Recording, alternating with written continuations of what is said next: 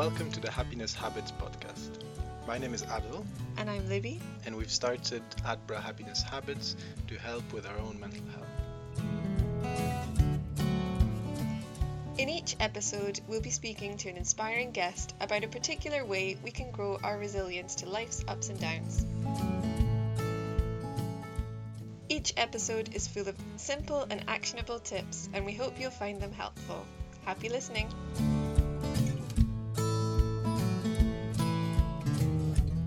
Welcome to episode number one of the Happiness Habits podcast. Today I'm chatting with Claire Eastham about social anxiety. Uh, Claire is um, author, award winning mental health blogger, and she's regarded as one of the biggest mental health bloggers in the UK. She's really, really funny, and I think you'll uh, really enjoy listening to my conversation with her. In this episode, we talk about the difference between being anxious about social situations and having social anxiety. We also talk about some of the things we can do uh, to take care of our mental health as the UK reopens and as we're starting to interact uh, more and more with each other. Uh, if you're listening with young children, please note that there are one or two uses of the F word uh, during this episode, mainly because uh, the title of her new book um, has that word. Uh, but yeah, I will actually say it later on.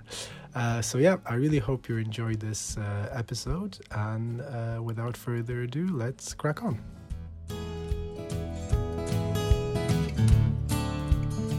Claire, thank you so much for agreeing to chat with me today. Pleasure. Thanks for having me. Uh, so, some people will be familiar with your blog. Uh, We're all mad here and the book uh, with the same title. But for anyone who isn't, do you think you could tell us a little bit about, I guess, your journey and what has led you to uh, where you are now? Sure. So I'm a, an author and blogger and ambassador for a charity MQ.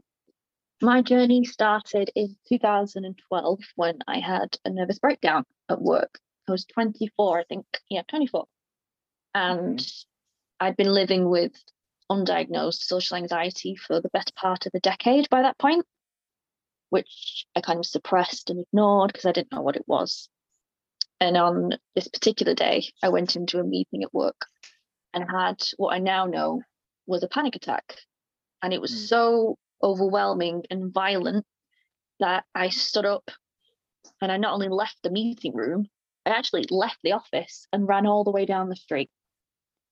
And then I was kind of diagnosed and had to take some time off work.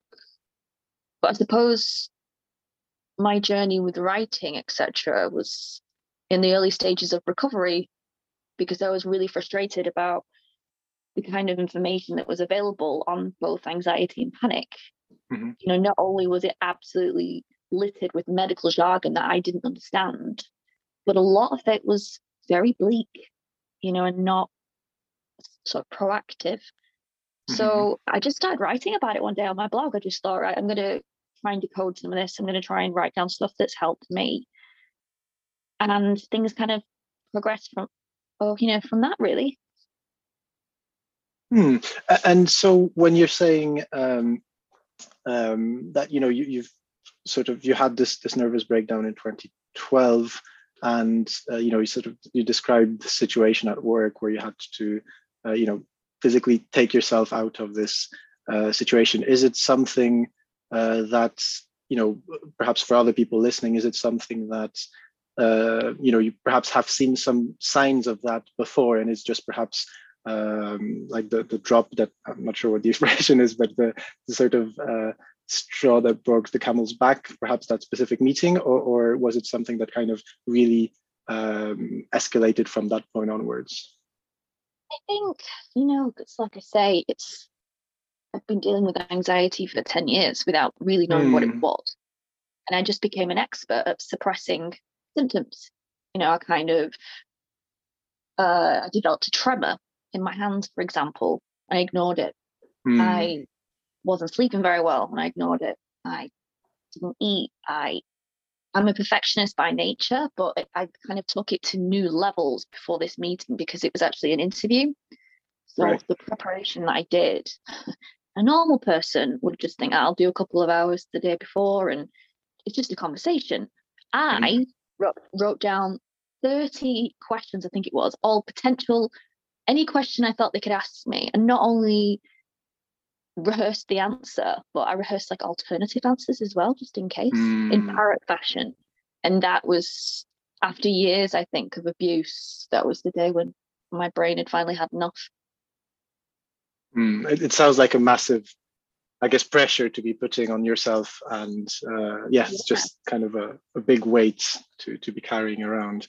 Uh, I guess we often, you know, one of the things I've heard in the past many times is that our biggest fear in life is not uh, dying, apparently, but it's public speaking. And I'm sure it really depends on how you ask this question if, if, you, if you get that specific answer. you want to die or do you want to go on stage? uh, but yeah, people seem to like this sort of talking to other people and, and public speaking seems to definitely be, you know, up there. Um, and I'm wondering if you know, because it's something that we all to some extent experience, I'm wondering if uh, perhaps it can lead us, and, and perhaps this is the royal us, the royal we, to be a bit dismissive about the fact that social anxiety is a real uh, thing, a real recognized disorder that can be, you know, extremely debilitating. And even, even I guess from my experience, when I've there's, there have been times where I've felt, uh, perhaps because of the pressures or expectations around me, that it's just something that I should, you know, when I have these feelings, that it's something that I should power through, uh, and there's no need to be anxious because everyone else gets, you know, stressed about this stuff. And, I, and I'm just wondering if if you could talk a little bit about specifically social anxiety, you know, how different is it from someone just feeling anxious when they're in social situations and is that even a helpful uh, way of, of sort of splitting people into two uh, groups? Sure, absolutely. I mean, social anxiety, the most simple way I can put it is it's an overwhelming fear of being judged negatively by others to the extent that you obsess and worry to levels that are off the charts. It's not a case of she's just a bit shy and she'll be okay in a few minutes. It's mm. At my height, I would be having a conversation with somebody and I'd already pre planned questions that I was going to ask them to keep the conversation going. And while they were answering, I wasn't listening to what they were saying. I was literally scanning their body, looking for signs that they didn't like me or they thought I was strange, etc. Mm. Holding my body in certain ways that's tense.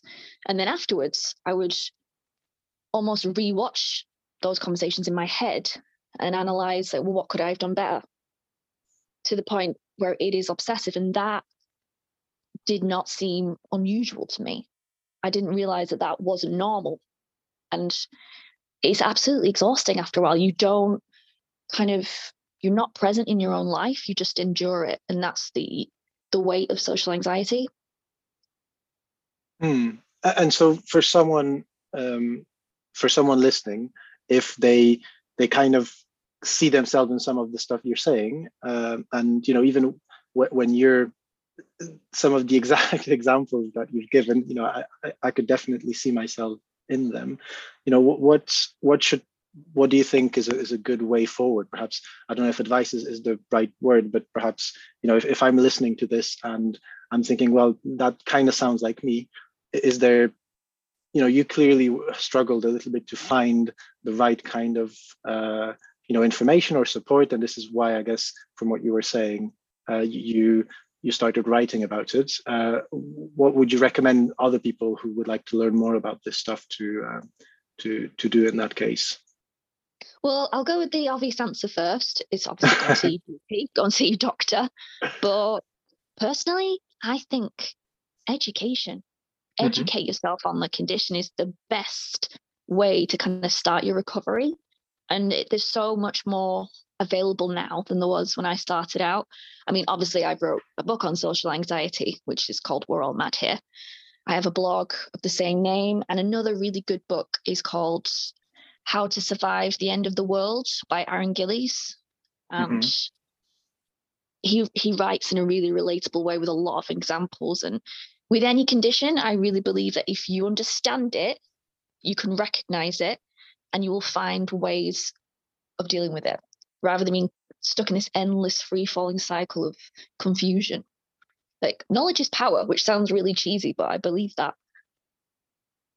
No, that makes sense. And, maybe, I don't know if you, you'll agree, but maybe it feels like it can put a little bit of perhaps space between, you know, us and and the thoughts and, and of course the idea is not to completely separate ourselves from our thoughts because you know our thoughts are also what we who we are what we are but at least to kind of be able to notice when these things happen uh, so maybe that that's Absolutely. quite helpful I, am a big fan of space between my thoughts now and again. I think it's healthy when you get stuck on a track, and that's why humor is so important. I love, I love taking the piss sometimes out of myself or my own thoughts because it just puts that little bit of a space between you, and it helps you kind of rationalize a little bit. Oh, so do you find obviously that is something that um, you know um, can help in, in situations with others sometimes so you know um, being playful or making a joke or something like this can obviously mm-hmm. be a really useful tool and just as useful in some cases as you know being really smart or perhaps being you know i guess in some situations one might think that becoming aggressive even though you know it's probably not the right way forward but can sometimes get you out of situations similarly mm becoming really playful and, and being able to, to joke about something can de-escalate the situation. So, so I kind of definitely see that when we interact with others, but are you saying you can also to some extent do that with yourself? Uh, and is that helpful? Yes, absolutely. Mm. Yes. It's uh, if my inner monologue is being being irrational, it's, it's before I do public speaking or before I go to an event, if it's saying, you know, you're mm. going to make a fool of yourself, you're going to do this, I'm I'll just go with it and I'll say, probably, yeah, you're probably going to fall on your face. You'll be sweating everywhere. There'll be steam coming out your ears. You're probably going to run around the room screaming with your top off. I don't know. You just if you make mm. it as mm. ridiculous as possible, it it kind of gives you a little bit of that relief. That's brilliant. You, mm-hmm. realize how ridiculous it is. Hmm. I've I've never actually thought about this, but this is uh, brilliant, brilliant thought. Thank you for for sharing this, Claire. Try it. Um, I mean, you don't have to do it out loud, but yeah, try it. It's, uh, it's fun. No, that's that's that's a great idea because it's it's the whole thing that we kind of get a bit too. I mean, I don't want to say we. I get sometimes a bit too serious about myself, but it's it's it's perhaps a, a really nice thing to try. Um, I, have been um, you know, you mentioned uh, a charity, uh, MQ, at the beginning, and, and maybe we we could chat about this in a second. But you know, I've also been really lucky. Uh, I've been uh, working with a charity for a few years now, uh, a helpline for people with obsessive compulsive disorder. And one of the things that we've noticed uh, over the last, I guess, year and a half, is that COVID has definitely has had an extremely negative impact on, on a lot of people and some people's um, you know, specific, I'm talking specifically for people with OCD.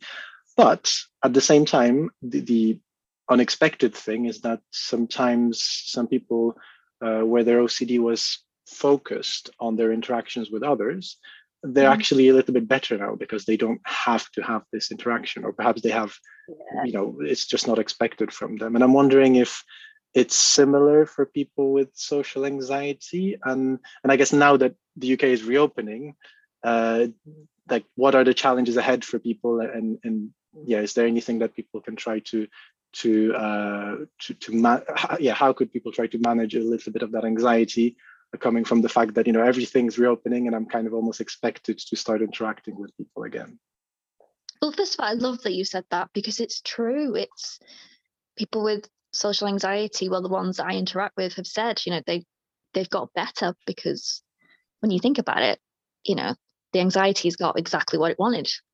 It's been kept away from social situations. You know, you've been safely locked in your little cave for the better part of a year. So there is no triggers, no stresses, nothing. Which, on the one hand, I'll be honest, the first lockdown was quite a nice break it was mm. nice to really let my brain heal. And you don't even have to think about this because it's it's not a possibility. So I was like, fantastic. But I'm I'm very wary of avoidance long term because you know eventually you do have to re-engage with life because Mm. that's healthy and happy, you know, makes you happy. So with lockdown easing, I mean, I've noticed it in myself actually. I went I went out for a drink with my husband last weekend and forgot how to order a drink. That was a laugh. I mean, it's just- I was like, oh, what? Uh, oh, look, she's just not done it. And I noticed I was kind of sparking and I could feel the symptoms. Oh my God, she thinks I'm an idiot. She's looking at me. But Mm. I think it's important to remember that you kind of need to be patient. You know, if you think of it as if you were training for a marathon or a 10K, which is more manageable, you don't just go and start running, do you? You have to build it up. And it's Mm. the same thing with this. Like, remember, we've had a period of not doing anything. So be patient and let's get back into it slowly. Don't expect to just be fine like that. Mm, So, so maybe kind of breaking down uh, the, these sort of bigger social interaction, I don't know if project is the right word, but sort of, uh, you know, activities into perhaps smaller bits and also, Yeah, I mean, think go and see family first because you might even Hmm? notice it triggered a bit then.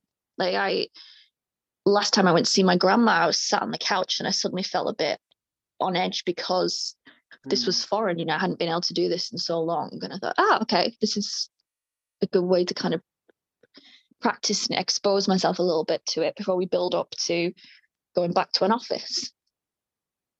Hmm.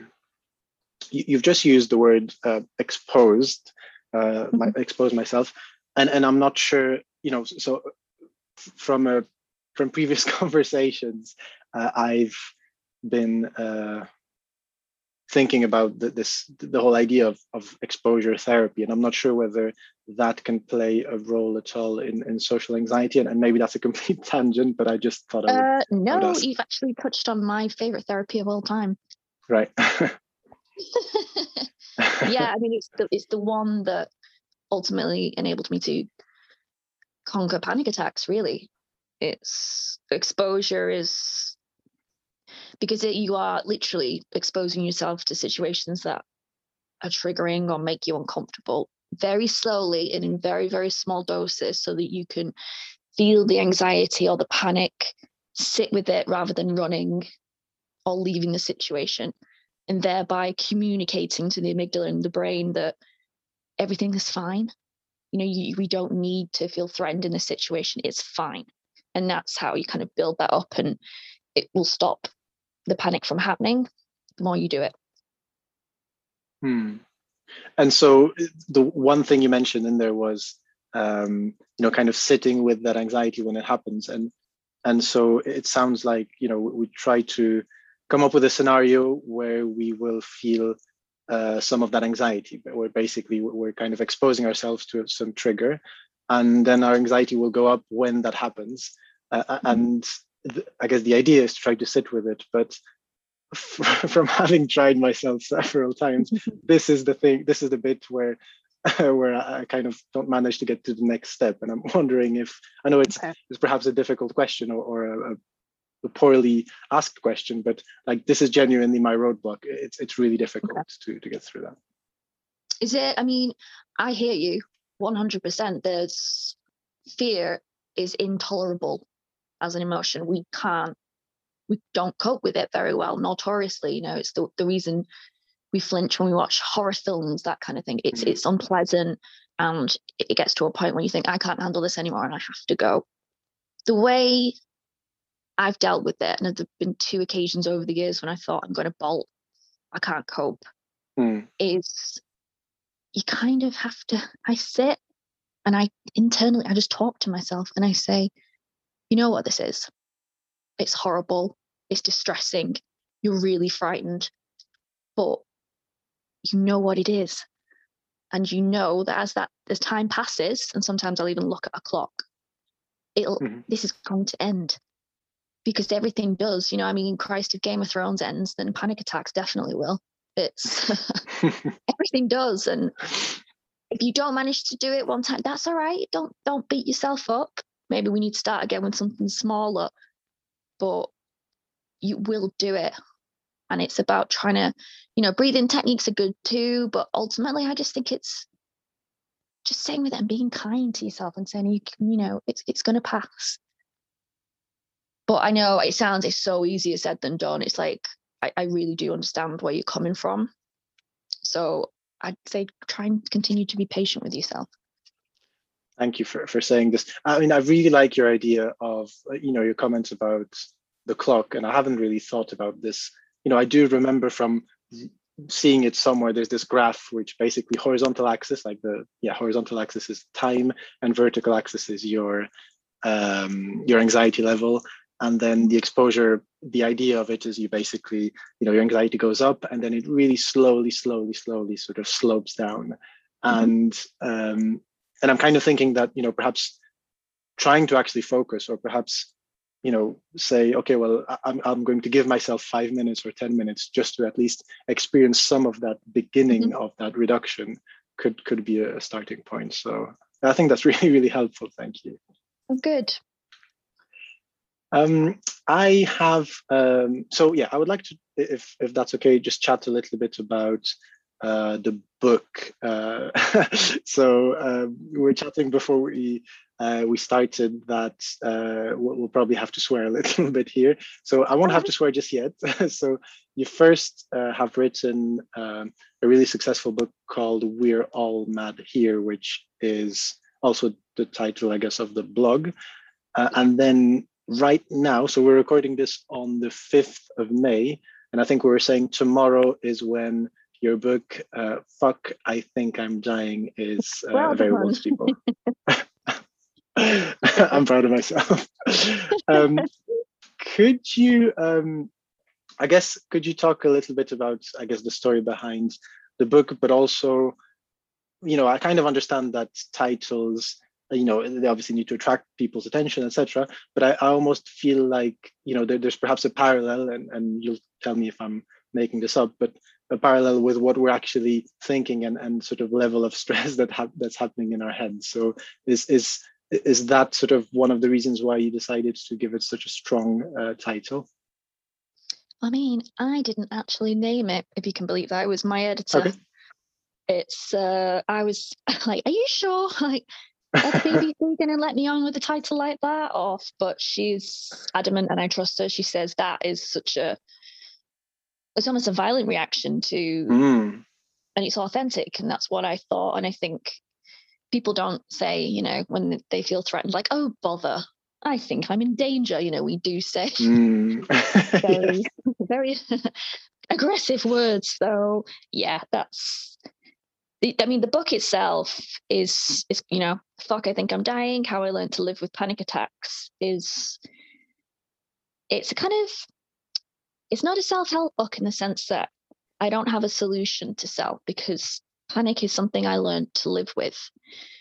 What I try and communicate to people is that a panic attack or you know the fight or flight response being activated despite being really distressing is actually a sign that you're you know your amygdala is working.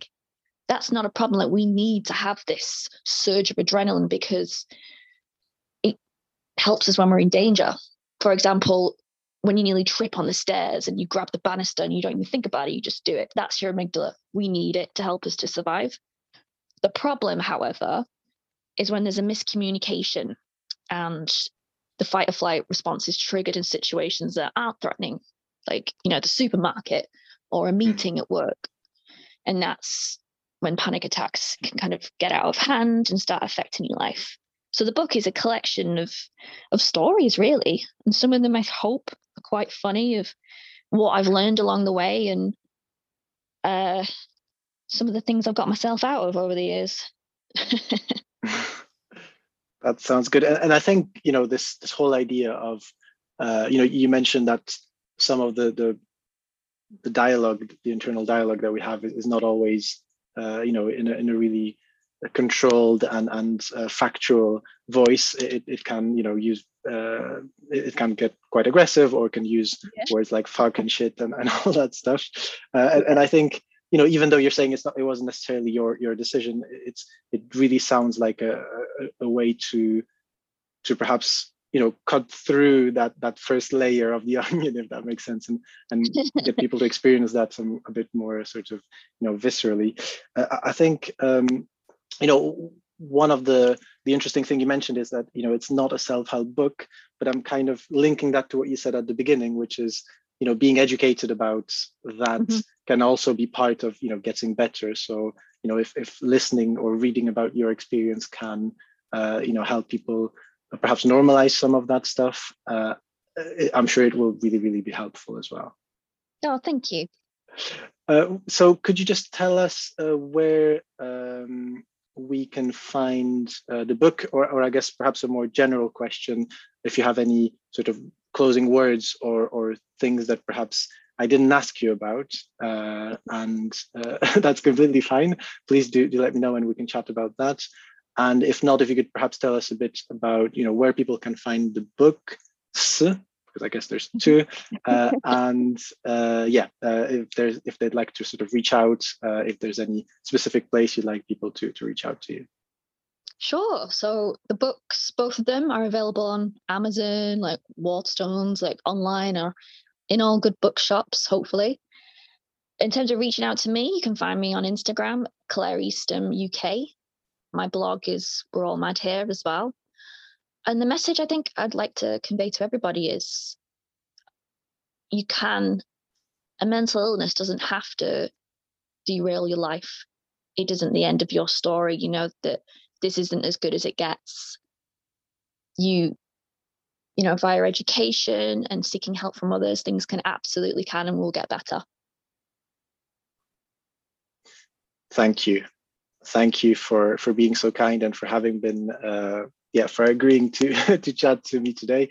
And thank you for these these really um comforting uh, words as well uh, because it definitely can feel like sometimes you know we're in a situation without uh, without a way out. So it's it's yeah it's just it's just a very comforting um, thing to say.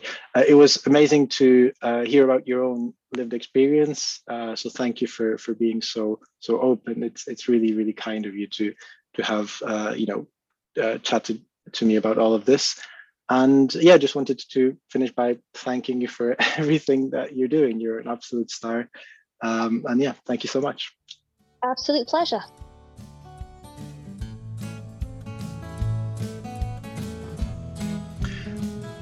Thank you for listening to this episode of the Happiness Habits podcast by Adbra. If you'd like to learn more about the topics we discussed today, simply go to adbra.co.uk and check our resources section for a lot of additional well-being tips and free tools. While you're at it, don't forget to check our gratitude planners, mindfulness jars, and cards. They're all available on adbra.co.uk. If you enjoyed this episode, make sure to leave us a review, or even better, tell a friend that you think would benefit from it about it. See you next time on the Happiness Habits podcast.